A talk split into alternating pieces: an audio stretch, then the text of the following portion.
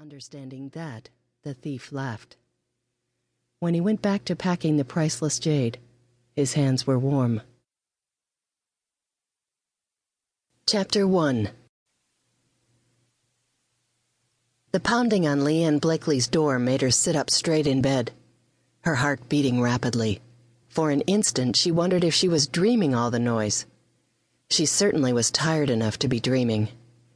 She had worked late last night arranging and rearranging the beautiful jade pieces in her apartment until she was certain she had the right design for the jade trader display at tonight's charity auction. The pounding increased in volume. Lianne shook her head, pushed heavy waves of black hair out of her face, and stared at the bedside clock. Barely 6 a.m. She looked out the small window. Dawn had arrived in most of Seattle but not in her old west facing apartment above Pioneer Square. Even if the morning had been clear, it wasn't. No sunlight would reach her windows until late morning. Lianne, wake up! It's Johnny Tang! Open the door! Now she really wondered if she was dreaming. Johnny had never been to her apartment, or to her business office, which was just down the hall. In fact, she rarely saw him at all unless she was visiting her mother in Kirkland. Lianne! Just a minute, I'm coming, she called. Grateful that there were no neighbors to complain about all the yelling on a Saturday morning, Lianne kicked off the duvet, grabbed the red silk robe her mother had given her last Christmas, and hurried to the door. Two locks and a deadbolt later, she yanked the door open. What's wrong? Lianne demanded. Is it Mother? Anna is fine. She wants to see you before the auction. Mentally, Lianne rearranged her crammed schedule. If she did her own nails, she could manage a visit. Barely. I'll swing by after I set up the Jade Trader exhibit. Johnny nodded, but he didn't look like a man who had gotten what he came for.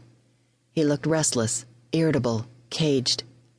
Anger bracketed his full mouth and tightened the skin across his wide cheekbones.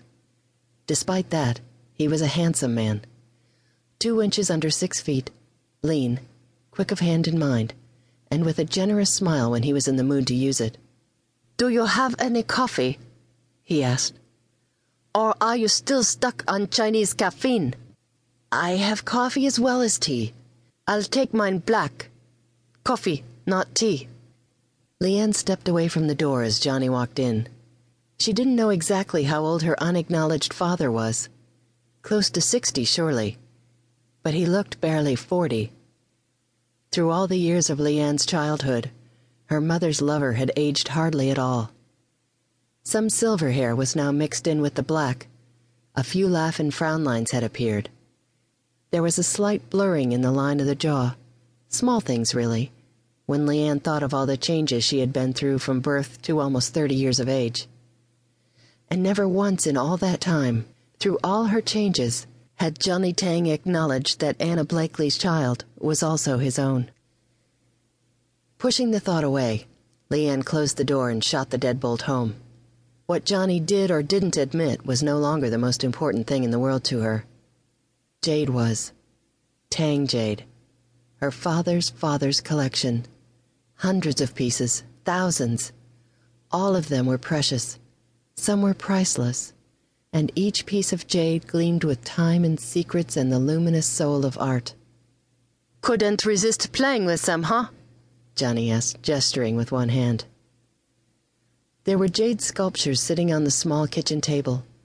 More objects lay on the floor, and some of the smaller pieces perched on the tiny counter. Playing? If that's what you call it, Lianne said. They aren't exactly dolls. He gave a crack of laughter. Father would faint if he heard you say dolls and Jade in the same breath. Wen knows I respect Jade. Wen is using your skill and not paying you enough. Lianne gave her father a startled look. He taught me everything I know. Wrong, Johnny said impatiently. Until seven years ago, he didn't know you were alive. Then you picked up some jade beads in a garage sale and he decided you had some kind of jade genius. Those beads were from the Western Zhou dynasty, 3,000 years old.